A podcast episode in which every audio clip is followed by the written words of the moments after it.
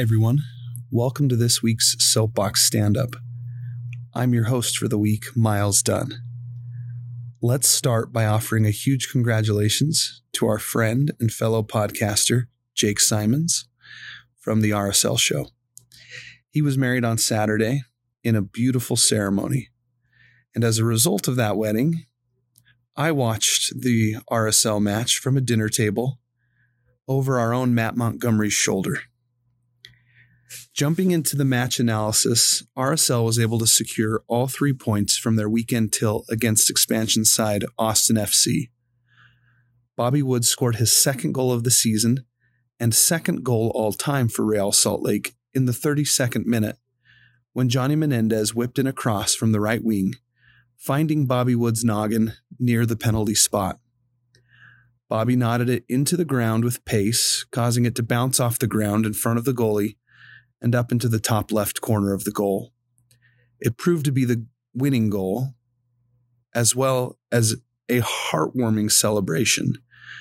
When Bobby ran over to his family to celebrate with his child, wife, mother, and grandmother all cheering him on. Despite Austin FC going down to 10 men on a red card in the 49th minute, committed by Julio Cascante, RSL couldn't capitalize and create any more goals on the evening, despite putting eight shots on goal. Returning for a moment to the red card, former U.S. men's national team standout and current Austin FC head coach Josh Wolff was very unhappy with the decision to send one of his players off, saying, quote, There's a few real questionable things happening out there tonight. End quote.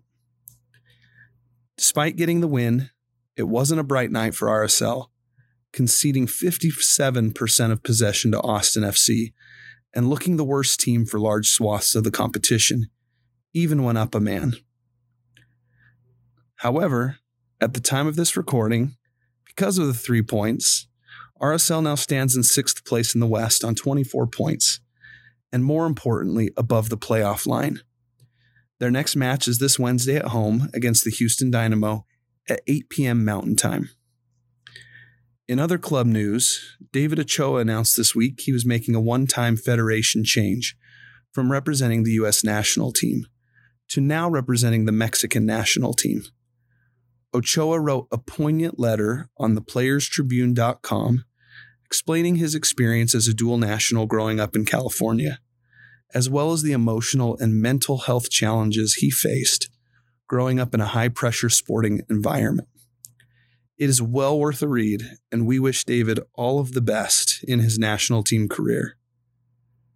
We don't have any news on the Real Monarchs this week as they did not play. They do return to play next week. Uh, so we'll look forward to that. They'll play San Antonio on Saturday, August 21st at 6:30 p.m. Other than that, some guy named Lionel Messi apparently switched clubs or something in Europe. But that's pretty much it for the week. Uh, obviously, if you're a Premier League fan, La Liga fan, uh, any European soccer, those clubs are all back in action uh, starting this last weekend, which is exciting for all of us. Uh, go Chelsea. Anyway, have a fantastic week. Don't forget the midweek match against Houston. And don't forget to be kind to others. This is Miles Dunn for the Soapbox Stand Up, signing off.